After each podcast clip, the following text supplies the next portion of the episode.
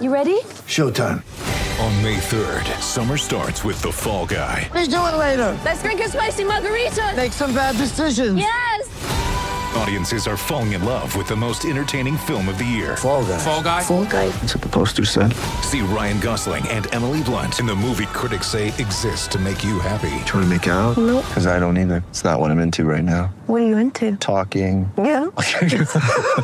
The Fall Guy. Only in theaters May 3rd. Rated PG-13. Each game means a lot. There's only 16, or in this case, 17, and there used to be 12, and then 14, and 16. But as a fan, you could go around, you can be fanatic, obviously, but you can go around your, your weekly life. You got to like Wednesday morning to, di- to digest what happened on Sunday or even Monday night, whatever. You got a couple days to really delve into. Now, I've read more about it and I've heard more about it. It's Tuesday, and how did they run this, and why did this work? It's a, and now, starting about Wednesday, Rich, it's anticipation. Now Sunday comes and it's Christmas.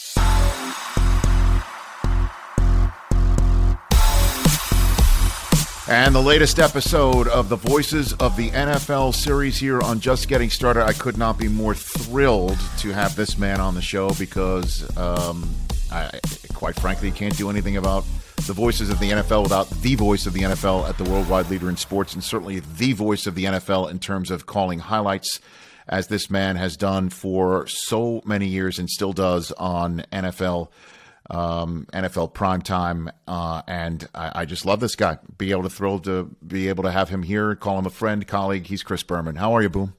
Good to see you. Hi, Rich. Always a pleasure to be with you. We were colleagues many, many moons ago.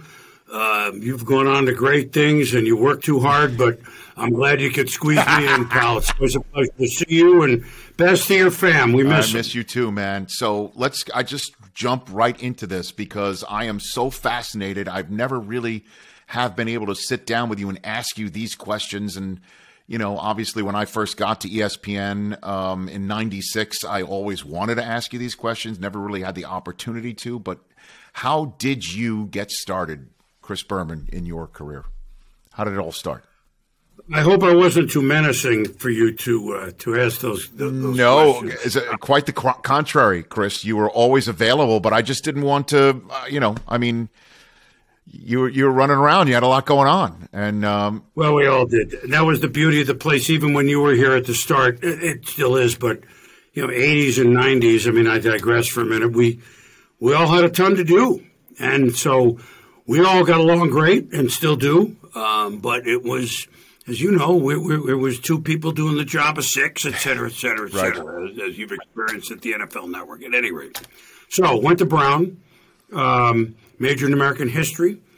Um, Brown, we have to take ourselves way back and not back, back, back, not being trite, but, you know, late 60s, early 70s, you had college radio stations, you had newspapers. That's really what you had. And WBRU was a 50,000 watt station in Providence, Rhode Island. Like it was a real station, you know, and and Brown was also a great school, and, and so I fooled him, and I got in and, and got went right up to the radio and got involved, and eventually became the sports director, et cetera, became the voice of the Bruins, and did what you would do at college. I mean, it, Brown football, Brown basketball, and even Brown baseball. Even though the only people who could hear me were the people actually in the dugouts, but um, uh, but it was experience, right? So I'll be quick to get to ESPN. I first job was in Westerly, Rhode Island, great beach town. Um, however, I started, uh, you know, uh, right after graduation. I worked there a year. They were great. I didn't do sports. I mean, a little radio station. I did.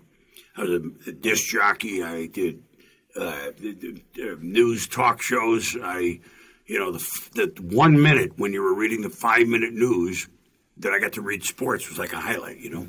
Uh, I did play "How Deep Is Your Love" by the Bee Gees like every hour for six months. okay? With the with the cue burns, with I mean, you know, so when I hear that song, I, I smile, but it's like, oh my god, it's a great song, but oh my god. At any rate, um, uh, it was platinum only by me. I mean, I played it that often. So um, uh, then I went to a radio station, uh, 14 NVR in Waterbury, Connecticut. So a little bit bigger city of a you know old New England town of about 100, 30,000. Among other things, today, unheard of then a sports talk show. Now they're all over, obviously, but in 1978, 79, Rich, and it, you'll know who I did it with, that Bob Sagendorf, as it, uh, that's who it was. And um, um, there was one in the state of Connecticut, guy named Arnold Dean, and, and we were on for 90 minutes Monday to Friday. And he was Yankees, I was Red Sox, he was New York Giants, I was Jets and Patriots, AFL, et cetera, et cetera, et cetera. Uh, and, you know, and so it made for natural, good, at any rate, sports talk, among other things. Then I was fortunate enough to get on the NBC station in Hartford. Um, they it was a UHF station, Channel 30, NBC affiliate, but the weekend sports guy was just Saturday, Sunday, showed up then for $23 a show. Uh-huh. Twenty dollars You a heard show. me. You, you heard me. After minimum, pal. Um, and so every three or six months, if somebody was good, they would move on to a, a full time deal. And they looked at my tape. The news director, it's Arnold Klinsky, told me when I applied once before, you're the second best one. Yeah, right. Well, that guy left after three months, and he called me. He goes, "Can you come in and make another one?" I did. So I got on weekend sports in the summer of '79, which was when ESPN was about to start, September seventh, nineteen seventy-nine. I applied, and rather than send him a tape, I said, "Just watch. I mean, it's going to be pretty Yeah, raw, but watch." And they looked. They offered me a job, uh, which I started October first, uh, so one month in, um, at the two thirty or then the three a.m. Sports Center, which it was midnight on the West Coast, but you know, driving home in the snow at four in the morning, you know, your parents thought, really, like you're doing this, but. I primarily did that, but hosted our NFL uh, uh, show, which was not Countdown or Game Day at the time. But look, so I've spent a little time saying it, but this is now 42 years ago. It was my first opportunity to be on TV every day. Uh, and we didn't know who was watching. Maybe we were in 3 million homes then in 1979 80. But you're doing a what has become our profession. You're doing sports on TV and a lot of football every night for a half hour or more. And you couldn't get that experience at a local No. station, Rich. You know, you get three minutes at six and eleven. You know what I'm saying? Sure. And they're we and we have to bring it down. I'm going on because I want to bring it to your listeners. No, no, no. I, viewers. I, I'm, I'm fascinated by all of this, but I, I just want to just go back a little bit here. So you're saying you were, you know, you got a gig in Waterbury, and thus that got you to Hartford, and that anybody who doesn't know, those are basically the two largest municipalities surrounding Bristol, Connecticut, uh, Yeah. on the west and the east. So you're kind of circling around Bristol there, and and you found out that there was this startup for 24/7 sports and you love sports and so you you put something in and basically said, "Hey, get out your rabbit ears and watch, you know, live local late breaking I'm on." And that's how they discovered you. That's how they they essentially found you. Kind of. That kind of. Um, I think they were looking for anybody that wouldn't embarrass them, um, because my obviously my TV track record was three months, so that's uh, that would be in horse racing terms a maiden race, Rich, right? So, Yes. so, um, and I, but there I was on the Late Show. First year, pretty much by myself, but then with Tommy Mees a lot. The God rest his soul, and and and uh, and lo and behold, I got okay at it. Uh, lo and behold, in 1980 or 81, ESPN was in six million homes or whatever the number was, and and you know the rest of the ESPN story. I don't need to tell it. Um, but so I was 24 with a kind of a not a fool, but a kind of a late 70s Ron Burgundy mustache. Um, and uh, hey, they worked in the day, okay? Yes. And uh, and hair pretty good, not ridiculous, but good. It's late 70s, and um, I was on TV and. I was here when there were about 75 of us, Rich, 75, 80, and everybody knew everybody's name. And to, to have a hand in the cornerstone of I'm no more important than anyone else and anyone else that worked in the early 80s that helped put this thing on the map for good. But, you know, because I was on the air, more people know me. And the fact that I'm still here from 24 and now I'm 66. Come on now. That's a story Disney would It is write, exa- right? It is amazing. It truly is.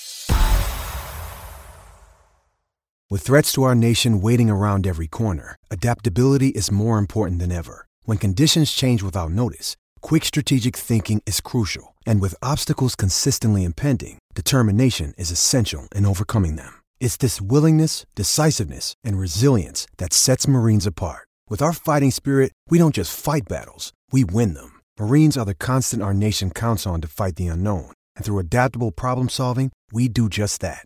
Learn more at marines.com. It's only a kick, a jump, a block. It's only a serve. It's only a tackle, a run. It's only for the fans. After all, it's only pressure. You got this. Adidas.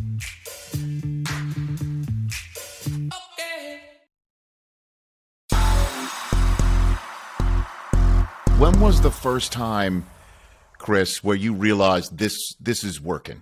Like, okay, this is coming together, and and you're on you're on your way. When did that first kind of hit you? Was there a moment, a show, a, a conversation, Well- or anything like that? It's a good question. It, it would be, I don't want to say gradually, but it would be in increments. It's different than mm-hmm. gradually. I remember uh, Kathy and I weren't, my late wife Kathy and I weren't married yet, but we took a West Coast vacation 81 ish, or maybe, and before the football season, because then I knew.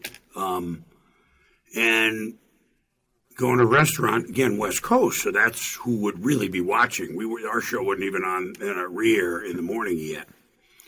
And I, you know sat down somewhere and then does the swami want to see the wine list? And i went what you know so you start to get these these inclinations that maybe there's some people like the moody blues saying i know you're out there somewhere right uh, letters from uh, uh, from the Midwest, uh, fathers changing their babies' diapers, and I went, "Why would they do that at two in the morning? Like, what's the matter with them?" Uh, you know, then you become a father and you get it, obviously. Um, but I'll give you a funny. Well, all right, there are a couple. One, you won't be that surprised on. One is a really interesting story about ESPN and how I knew again, as the each year goes on, you're recognized in this, et cetera, and and the players start to know you, and they want to do interviews with you because honestly, their mom and dad in Mississippi might see mm-hmm. it, even though they're playing in Washington D.C. for the for the then Redskins, right? I remember one in particular. So Jerome Barkum, he goes, "My mom and dad will see this. Of course, I'll do it." You know, and you reel back a little. So, 81, the Swami predicted the 49ers a lot, like every week, and they were not very good the year before, and we all know what happened, and that was the beginning of everything. I went out to cover the game, which eventually became was the catch, which one of the most famous in NFL history. And in my beginning years of ESPN, there's nothing bigger. We went to interview the 49ers on Friday and Charlie Young, the veteran tight end, and Randy Cross, not veteran veteran, but you know had been mm-hmm. there a while, lineman. A couple others lined up the players, and they went, "You're the Swami. You've been picking us every week. We have as much time as you need." Ah. like, really? And then the catch, and this, and of course. Joe and Dwight, the late Dwight Clark, Joe Montana, and the whole team, Coach Walsh. I mean, they let me in, and Eddie DeBartolo, the owner, and we could go on and on and on. And I was, I was their age, but they were watching. All right, now I'm going to give you a story you're really going to laugh about do it. because you're not expecting to hear this. Not about me. The network story, 1983, the America's Cup sailing. Okay, sailing. Um, This was the one off Newport, which they all were, or just about all were then, 83, that the U.S. eventually lost in the seventh race to Australia with the winged keel. I know I'm really going back. It was a Tuesday, you know, at 4 o'clock, 3 o'clock. A Providence TV station, I want to say WJAR, I'm not sure, had a helicopter hovering over the race, and they were broadcasting it throughout Rhode Island. We tapped into that feed and showed it without any, hey, we're going to have the America's Cup. It was just on, okay, at 3 o'clock in the afternoon on a Tuesday, match at race 7. And it rated back then people thinking, well, geez, would a sailboat race be on? Who knows how many sailboat racing fans there were in 1983? They tried us. Be like a big news event back. You're going to CNN in the 80s. They're it, right? We got a two point something on an unannounced uh, sailboat race, admittedly the biggest one, and historic. And it, it was a okay. People are looking to us if something happens in sports, yeah. taking a shot.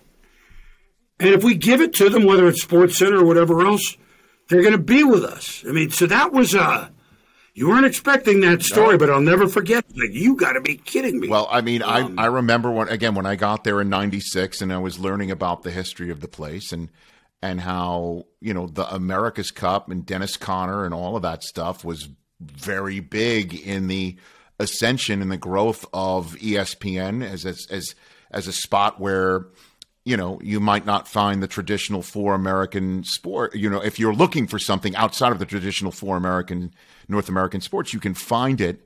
And then obviously, Sports Center became a place for you to go and watch stuff and seeing you there and the rest of the crew that was there at the time. Um, it was something for me, certainly when I got to college in 1986 this is what I wanted to do. I knew I knew it on the mm-hmm. spot. Like this is for somebody. I grew up in New York. I was a Marv Albert guy. I was a Howard Cosell guy. Uh, a Jerry Girard guy, if that name rings a bell to you, from Channel 11, mm-hmm. WPIX in New York. He was kind of doing some Sports Center stuff locally. I'd, I, I did stand up in college, and I'm like, this is it. And part of that was also born out of watching you, not just on Sports Center, but doing the draft and doing the NFL draft. And I'm wondering when did ESPN truly show up on the NFL's radar screen as a viable partner for for Well, the draft was and you know the the backstory that Chet Simmons, then our president, told Pete Rozelle that we'd like to televise the draft and he asked why. Um, but we did. Um, so the draft was watched by, as I quickly found out, because I'm calling the GMs, et cetera, for information, which you could get if you knew how to do it and you knew how to protect it, et cetera, et cetera, et cetera, because not many people were doing it. And so, Rich, I knew that the football people were watching. Okay. So, at least for the draft. Now, until game day, which of course now is countdown started in '85. We did another little NFL show, but but we knew they were watching. Um, I remember the Cowboys went out of their way at a game I went to in the early '80s to make Tex Schramm available for me, little Chris Berman. On the 50 yard line before a game at San Francisco, not the catch, but a couple years later, I think it was a Monday night or other, you know, et cetera. And so they knew. I started myself started going to NFL owners meetings. Could have been '84, mm-hmm.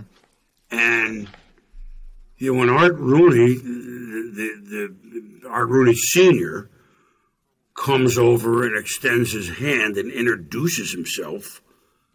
Hey, you're for the sports people, your network. We're, we're, really not to mention Al Davis, who I'd met earlier, but not only about me, but I'm the I'm a conduit at that point at those sure. meetings. And so you knew they knew.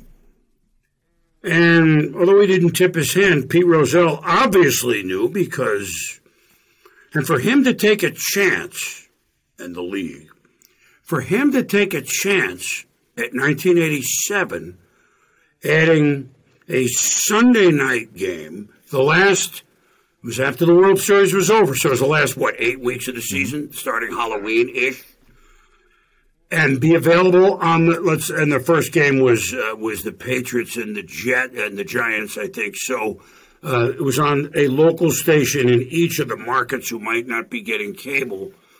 But to put a Sunday night game eight weeks a year, I mean, they were at Pete Congress. You can't do it. It's got to be. It's a for him to take a chance.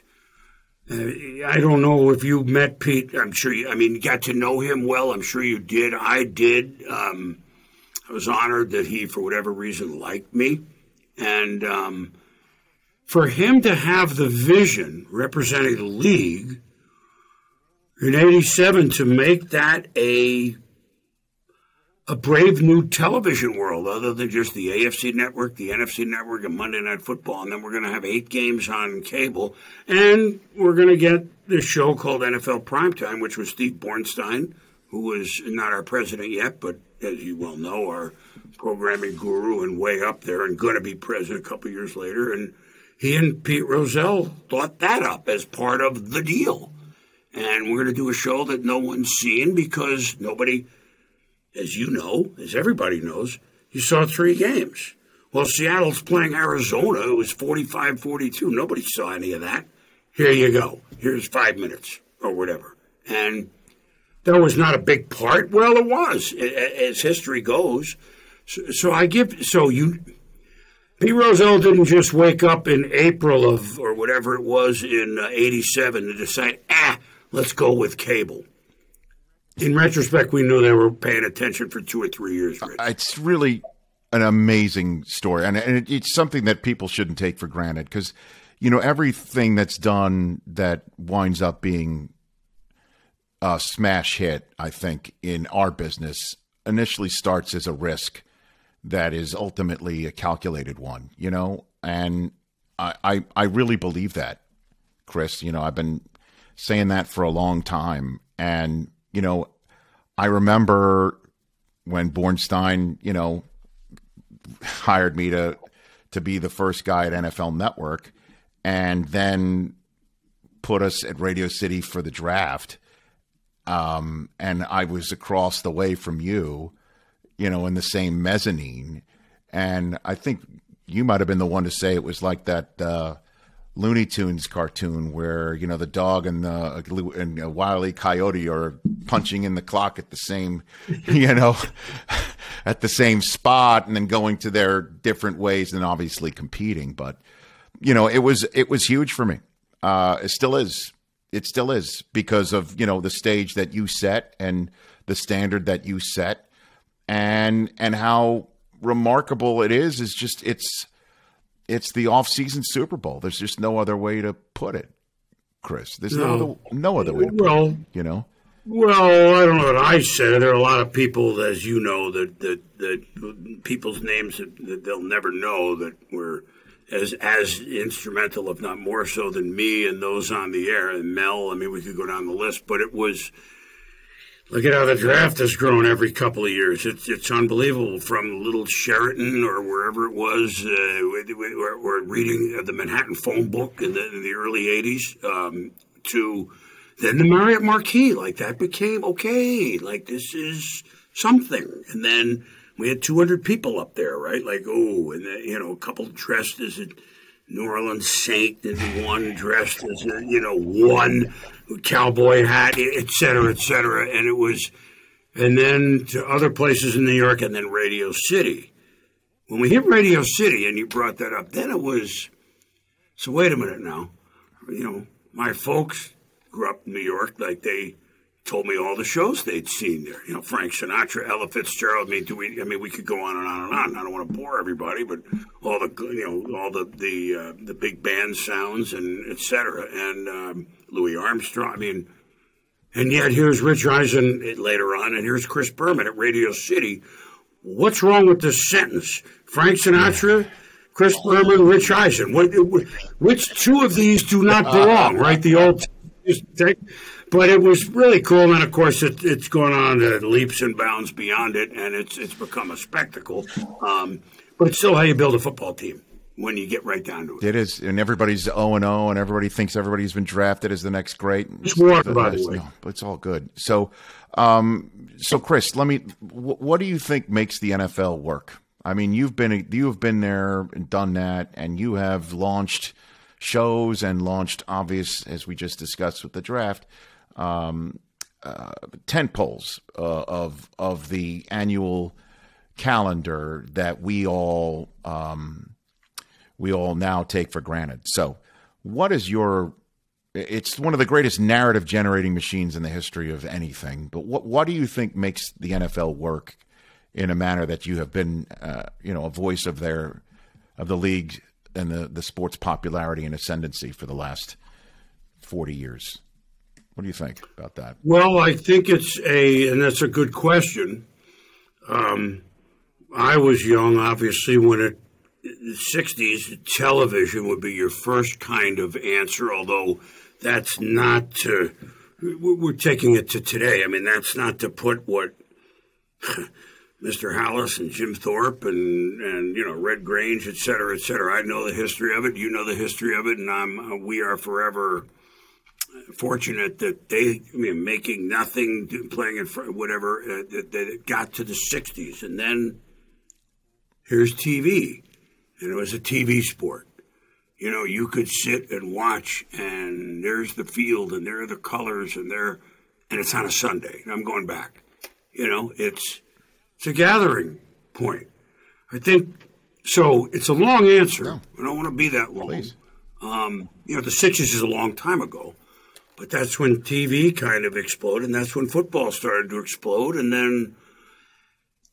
You know, I did it, it surpass baseball. and There's no, it's not like a race, like on a, like a NASCAR race where I'm what lap did it, but um, I think part of it is each game means a lot. And I, I think if you get to the bottom of it, each game means a lot. There's only 16, or in this case, 17, and there used to be 12 and then 14 and 16, but play once a week and you blow one or two of them, and you've changed, you've altered your team's run. So that's part of the allure. As a fan, um, I used to explain to people I thought you could go around you can be fanatic obviously but you can go around your your weekly life you got to like wednesday morning to di- to digest what happened on let's just keep it at sunday for now for simplicity sunday or even monday night whatever um, what your team did you might have had to go to work early monday morning you got a couple days to really delve into now I've read more about it and I've heard more about it. It's Tuesday, and how did they run this, and why did this work? It's a, and now starting about Wednesday, Rich, it's anticipation, right? It's not baseball, one of the beauties of it is it's every day. But part of football is, oh, we're going to play this, you know, the so and so's, and we don't like them, and they beat us the last three times, and we're good enough this time, and it's Wednesday evening, and you're starting to get ready for that game as a fan. Talking about as a fan, and so anticipation, I think, is is a big part of it, maybe overlooked. Uh, I, I think you agree. Um, and then now Sunday comes and it's Christmas every Sunday, right? And um, so it's a that's just from a fan's perspective. I don't mean this. You're deep into this, that, and the experience of still going to a game if you're lucky enough to do that, or you're in remote areas and you wouldn't miss a game of the Chicago Bears. I mean, uh, whatever, uh, and you can see them, and it's and there's something special about each game meaning something. The season lasts, for argument's sake, four months, not including the playoffs, and it it starts to go through, and you can't go in a lot of the country outside and do things like you'd like to do in the summer. I mean, you're in LA; it's a different story, but you know what I mean. And I mean, football was born in those other areas where, other than go to a stadium and, and a coat and whatever, we're not doing a lot of stuff outside unless we're skating on a pond. So, I think it's still special. I think it's, and of course, the unknown. I mean, we can boil down why the game is so predictable to one thing, Rich. The ball is not round. Yeah. So, and that's why they play the games, as somebody That's once why they play the games. I love that. So, uh, in uh, in bringing this uh, somewhat full circle in a way, one last question about your gigs, and then just to wrap up the whole conversation about your career and and the best advice you've gotten, which is what I've been asking everybody in this podcast series. But the Pro Football Hall of Fame and being the MC for the big day for the enshrinement day. Um, what's your favorite? Give me a good story. Your favorite story what involves a Hall of Famer, whether it's you know Jim Kelly creating that bar that's off to the side because he wants to make sure the long day goes a little quicker. I don't know, and anything anybody you've met from over those years, um, that you that you can share with somebody about being the MC in Canton year in and year out. Well, first of all, as you know, because you MC that the, the the gold jacket dinner is so beautifully, it, it's an honor just to be in our roles, Mm-hmm. right? Like I mean, we'll start with that, right? I, I speak for you. I know that doubt. we've talked about it many times. Um, I've been lucky enough to do that for twenty years or twenty-two years, whatever it is. Um, and if they ask, I'll do it every year. Um, they can wheel me up there, and I'll do it. Um, hearing off to the sides, as you know, and our your viewers know, um, all the Hall of Famers are up there. So there's stories I can go way back, but I'm just going to go back three or four years. Jim Brown doesn't make it every year. He, he, he's okay. He comes some, but every running back. This is during one of the commercial breaks, so it wasn't really seen on TV, and I have the picture on my phone. I'm not in it. Don't get me wrong. Um, every running back who was up there, from Emmett to there might have been like 12 of them. Only the running backs gathered around the big kind of chair that Jim is in. It's on the stage. Everybody handed their camera to somebody taking the picture, their phone. And they were, didn't matter that Emmett had the most yards or uh, I, I think this was a year that a lot of them came. I, you know, I'm, I'm going through the great names. I mean, Walter, of course, passed. Barry, you know, I don't know. The, Barry might have been there. Sanders, I mean, Franco, yeah, I'm sure Franco and Marshall, Yeah, all Franco, of of course, yeah. all of them. Leroy Kelly was there. I mean, I'm, I'm going to miss a ton. They all got in a picture with Jim Brown. It's like they were kids. My God, I'm on Jim Brown's team. You know, and to this day, I know our youngsters don't. I, I have a hard time putting anybody ahead of him as the greatest football player of all time. I mean, we can debate it, and that's what's fun. But I mean, what Tom Brady's done, and and you know Jerry Rice has done, and I, I mean, we Joe Montana, but I mean Jim Brown is like, That's it. Whoa, That's it. it's like saying Vince Lombardi, right? Like whoa, whoa, whoa, whoa, whoa, whoa, right? Uh, and a couple others, and so I remember that. It's fun personally for me to give the this the speech speech minute minute and a half, but I try to throw in something, especially the guys that the guys going in now for a long time. We've covered from you know their whole career. Hey, Brett Favre and I got to be such great friends and still are through the years that. Um, but to tell a little story in my little intro before we go to the tape, and then Brett or whoever gets up there and speaks, and to look back at them over there. And I remember in Brett's case, he was off to the side. Now, when you know where I'm going here, Brett, you know, and he starts laughing like a little kid. And I, I told the story of, but that that's more of a personal. The Jim Kelly. So Jim Kelly, you mentioned him, was the first year that we ever had it in the stadium. Too many people came. Um, too many. He's so popular from right Buffalo and Pittsburgh, and Right. you could draw a line from Buffalo to Pittsburgh, right to Canton. They all just Yeah, they all just came right they down. could come that they could come that day, Rich, or some of them drove their campers there on Thursday, right? Like it's a. And I walked out just to tap the mic, like 20 minutes before the whole thing started.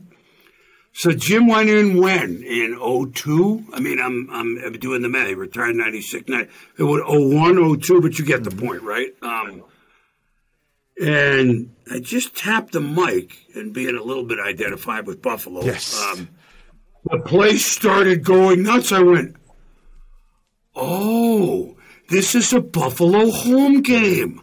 I get it. It was in the afternoon then. Um, um, one more that I'll tell you. It used to be on the steps of the hall. I'm going back a long way. And when a Steeler went in, and they went in one or two every year, you know, Pittsburgh's even closer than Buffalo, right, to Canton. There, there was no room there on the steps of the hall at noon. By the way, it was hot, okay, all the time, hot. Uh, this blazer would have been a darker blue by that time if, if, if we were going back to those days because I would have sweated through it. But um, there are people hanging off the interstate. You know, when Terry Bradshaw would go in, and, or, or I mean, name your Steeler and uh, Franco. I mean, just, just name them. And and and I, I want to say a Steeler went. I could be wrong. When Joe Montana and Ronnie Lott they they went in together along with it was on the stairs, people hanging off the interstate, the energy, and that's when the hall said, "Yeah, we want to think about a stadium." Mm-hmm. And and then that changed that. I mean, there's so many individual stories, and you're around the players too, but they they Chiefs and Raiders from the AFL sitting together and laugh. I love it. When you need mealtime inspiration, it's worth shopping Kroger, where you'll find over 30,000 mouthwatering choices that excite your inner foodie. And no matter what tasty choice you make, you'll enjoy our everyday low prices, plus extra ways to save, like digital coupons worth over $600 each week. You can also save up to $1 off per gallon at the pump with fuel points. More savings and more inspiring flavors make shopping Kroger worth it every time. Kroger, fresh for everyone. Fuel restrictions apply. I'll tell you this story um, from my first year at the Hall when I had just you know left ESPN or parted ways, however you want to put it, and and the first assignment for NFL Network was to go to the Hall that summer of 2003. And I'd never been. I'd covered Cooperstown before, and Cooperstown is like um, you know, like a Rockwell painting. You know, it's it's there's one Very good. stoplight and it the, the the the golden light when the sun sets, right? And the Pro Football Hall of Fame is, as you point out, by I seventy seven. It's football. There's an interstate. There's trucks going by. There's like the the figurines that look like the thing from the Fantastic Four on the side of the building. You know, the juicer. You know, it was it's as totally different from Cooperstown and experience as you can possibly get, and it was kind of jarring for me to see that. Um, and so we sat down with a bunch of Hall of Famers to record some stuff that we wound up putting in the can to use the next year when I was still employee only w- number one, and we we needed to put stuff on the air as programming when we flew out to Ohio to do the event. So it was filler programming that we were shooting a year before. So I'm telling the story because again, it involves Jim Brown to bring this all full circle, and and the the immense respect that everybody who's in that building has for Jim Brown. Okay, and that I sat down with Ronnie Lott and Merlin Olsen and asked them about the toughest, biggest hit they ever delivered on anybody.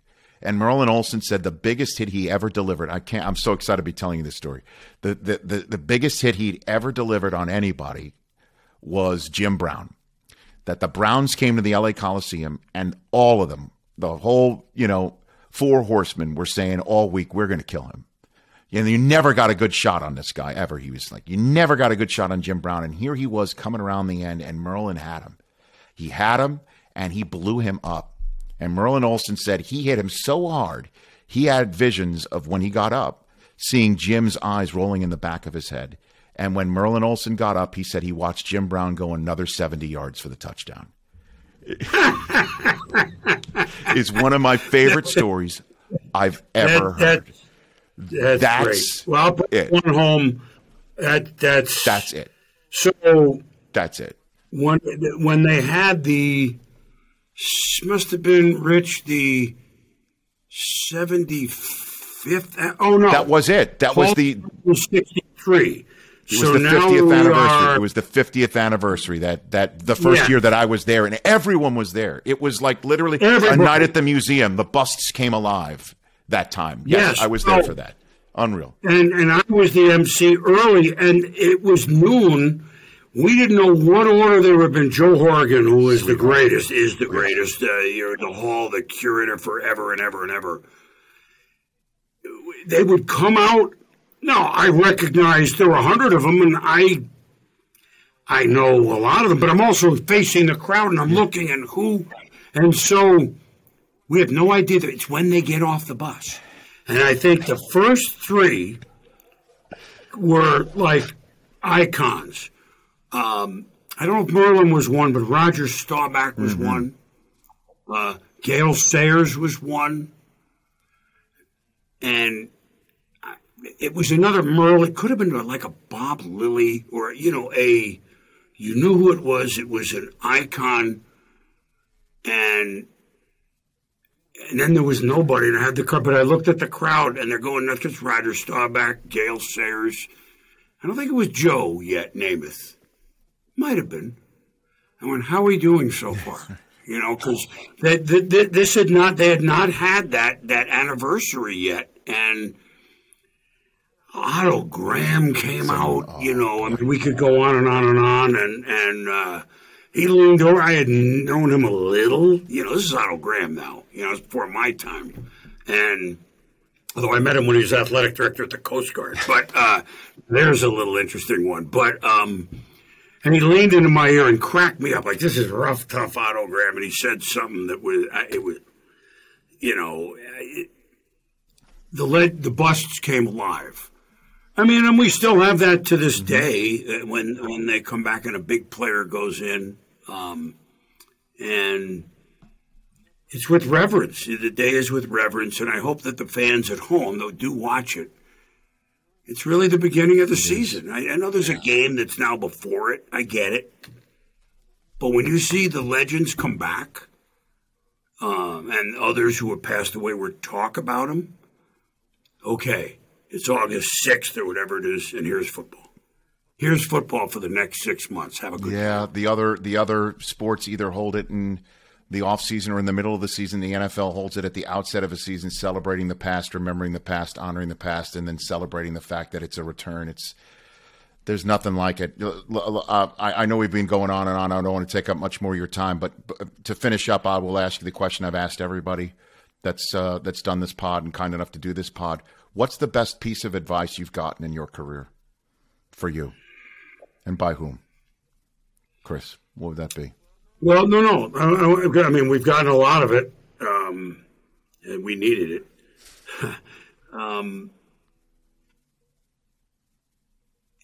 part of it is be yourself, especially when you're on every day, because if you're just, and I'm not saying that people who are just on on Sundays could be another person, but if you're on every day, and you're not exactly who you are, whether it's a style somebody w- would prefer to get their sports, in, in our case is Rich, or, or not, um, they can see that you're acting. Don't be an actor or an actress. Be yourself. Because if that's not good enough, you can't top that no matter what you, you, you try to do when you're on on a daily basis. Um, another, a lot came from our very early guys, Chet Simmons and Scotty Connal, um, who were old and old. They were NBC Sports, the honchos. They ran it, and then they came over here, and they were here at the very beginning and nurtured us a lot. And I remember the two little things, um, and I'll go back to both of them. Scotty was more you you have your your, your idols who are the people that you look look up to in our business. I said, sure I do, and you could rattle off the names: Curt Gowdy, Ray Scott, Jack Whitaker. I mean, we can go on and on, right? And they go, it's okay, Scotty said, to take a little piece of of of them. You're not stealing. You're anyone that says here's a unique style. No, if you take a little and you take a little, and then you see some others who you might even like, and but that's not for me, so don't do that. And now you mix it like a chef, and it becomes you, right? It becomes you. Little of this, little of this, little of this, not that, not that, and then bigger part yourself. That becomes you and grow it. All right, that's one. This is a really interesting one. It's not the. It, it, it's a different thing, but it, it. So, my first year here, I had a mustache. Okay. Now, 79, 80, you know, sports. The must. I mean, I said it was of the time. And Chet Simmons was our president, and he'd see me every now and then, and he'd say, "You still got that mustache, huh?" Like, didn't say shave it. You got to get rid of it, you know. And about the third time he said it, months apart. Still got the mustache, huh, Chris? I went, Chet. It, I mean, is there a problem? Because no one said it's a problem. He said, I want you to consider something. You pride yourself on content, don't you? Like on what you say. You want people to listen to what you say, right? So if 20% of the people are fixated on the mustache for whatever reason, maybe they like it or not, but they're not listening to you,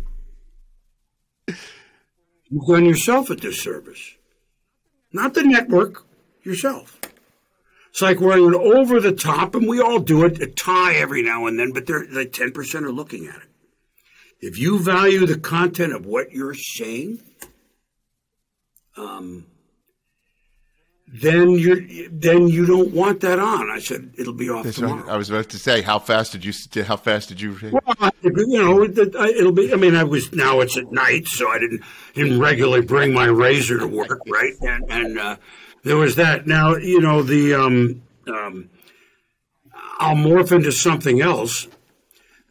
Somebody might have told me that, but um, but it would be what I would give to others. Is if it's interesting to you, it's going to be interesting to somebody else. So let them in on what really interests you about a game, a person, a thing you're covering. Some of it can be very heavy news. I mean, interesting doesn't have to be fun and games. It can be very bad news. But whatever put your antenna up, you're not alone. Give them that. Give them what's interesting to you. Two things. And I, I've never forgotten Two that. things I, I don't know if anyone in particular told me that, but I try to give that. up. And then we'll wrap it up with this. Two responses to that. One, we had Kevin Harlan, who calls the games of Westwood One, and his dad, Bob, Bob is the, you know, Grand Poobah for all those years in, in Green Bay. We had him on. He said Larry King gave him that same advice. Talk about what Huh. interests you, is what he said. That it's amazing that you you heard the same thing. And the other thing is, I am thrilled to be able to tell you this. This is amazing. Life is amazing. When I got to ESPN, Chris, eh, you did Sports Center like three, four times a year, basically. Like you, you would pop in. Well, by then, because I was doing Right, baseball, no, you yeah, were doing all right. sorts of stuff, then. but you would you would return to your Sports Center roots, okay? And Yes. I was fortunate to be on the schedule for one of those um, shows when I first got there. I was on the schedule to observe. Okay, they wouldn't. th- This is before ESPN News, where they would throw you on there. Like I was thrown into the deep end of the Sports Center pool as soon as I got there at age 26 from Redding, California. But I had to observe. Okay, so I was in my observation period, and you were doing a Sports Center. You won't remember it. I was sitting in a corner or whatever, but I was taking as many mental notes as I possibly could. And your advice that you said to be yourself. You walked in the room hmm. of the meeting, and the guy that I saw on television and the guy that I thought I knew from television was the guy who walked in the room. And t- I swear to God, Chris, that I I'm like, oh my gosh, like the guy who is on TV, this is the guy who's here right now. And you were yourself, and I made a mental note of never put on a voice or just sit there and try like I have to be true to myself. Now that was a, a problem when I first started where I was a little probably too much of myself and too joking and not enough to pull back and less is more and all that stuff. But your advice that you say, be yourself, I took from from you based on your actions, not you giving me that advice directly. And I'm thrilled to be able to close this conversation with that. And that's a fact. You know, that's a fact, Chris. So Well, that thank you. Well, here's the thing, Rich. none of us are are smart enough to be anyone else. So if all else fails, you might as well be yourself, right? I uh, love it, Chris. You're the best, man. You you're the best. And if all else fails, like I tell all the analysts that I work with over the years, if all else fails, you know, things happen live, TV, radio, whatever. Just talk about football. That's it. If all else fails, That's it. Right. You're the best, Chris Berman. Thanks for doing this here on Just Getting Started. Thanks, brother. Uh, thanks, Rich. Nice to see you. I'm, I'm proud of what you've done with your career, and uh, um, it's nice to see a, a, brethren, one of my one of our brethren, do so well. The one and only Chris Berman. Let me tell you a couple stories about um, Chris and being around Chris as an impressionable 26 year old Sports Center anchor coming out of essentially nowhere, as I've told on the story uh, on a previous pod with Jim Nantz about my audition and how I got the job there and how overwhelmed I was to go from a small market TV station in Redding to ESPN and now suddenly, boom, you're a colleague of Chris Berman's. And anybody will tell you, and they're lying if they're not telling you this. In the 80s and 90s, anybody who wanted to be a sportscaster flocked to Chris Berman. Just his nicknames, which we didn't bring up with Chris, but just his style, his energy and what he made ESPN into uh, as something fun, sportscasting and fun. That's something that spoke to me. And um, also the broadcasting style of Keith Olbermann spoke to me as well. So when I got to ESPN, I, you know, kind of flocked to both of them or wanted to flock towards Chris, but I didn't know him at all. Keith, I did and I'll tell that story on a on another episode. But uh, uh, the reason why I knew him before, but just to make this a, a shortcut here, is Keith and I shared an agent, the agent who got my contract hammered out for my first deal when I got struck by lightning, figuratively, uh, and getting the job at ESPN from a small market station in Redding, California. I had the same agent as Keith, so I would pick his brain. I felt comfortable picking his brain, and sometimes the advice I got was tough love and very difficult to take, and I'll I'll tell that on a future pod as well. But um, when Mike Tirico's on, I'll tell that story. That'll work out. But at any rate, uh, I asked Keith about Chris because, unbeknownst to a lot of people, Keith has known Chris since high school. They went to the same high school together. Isn't that crazy? But so I asked Keith about approaching Chris Berman because I wanted to know more from him.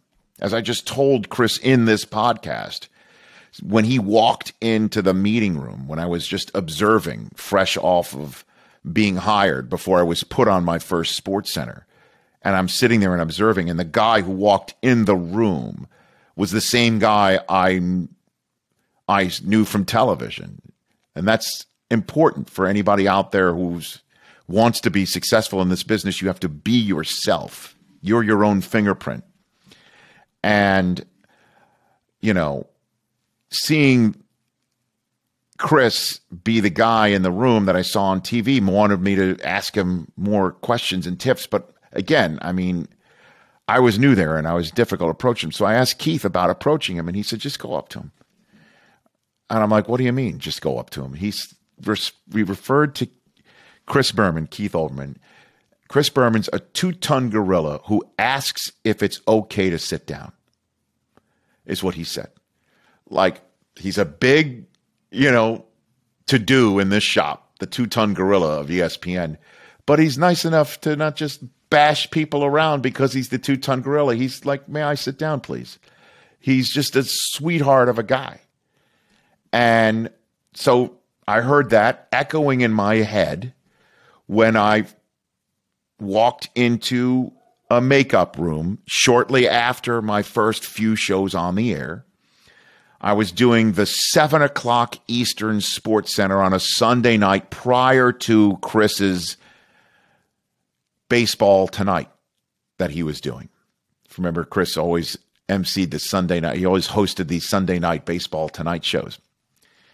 At any rate, when you walk through the hallways, or at least back in the day, of ESPN, there would be, be these banners, ESPN banners, that would be hanging off the top of the prefabricated cubicles that created these hallways in between the massive buildings of the massive complex of ESPN. And there would be on these banners, and these are the banners that you see hanging over the side of a of a baseball stadium when ESPN's broadcasting from there to let you know it's an ESPN broadcast. So there would be these ESPN banners hung on the walls there with a note from people saying, This is for such and such charity. Please sign if you're an on air talent. And I would look at that and I'd see Dan Patrick's autograph and Keith Olbermann's autograph and Robin Roberts' autograph and Chris Berman's autograph and so on and so forth. And I thought to myself, you know, can I sign it now? I mean, at what point am I allowed to sign these things? Should I feel comfortable signing these things? You know, I'm just some 26 year old, just fresh out of nowhere. Nobody knows who I am on the air, and I'm going to sign it like I'm an on air talent that's making this piece of memorabilia more valuable? You know, I, I kind of felt self conscious about signing these banners. And um, so when I strolled into this makeup room and Berman's sitting there and it's just me, him, and the makeup artist making him up, I decided to take my shot since he's the, the nice two ton gorilla.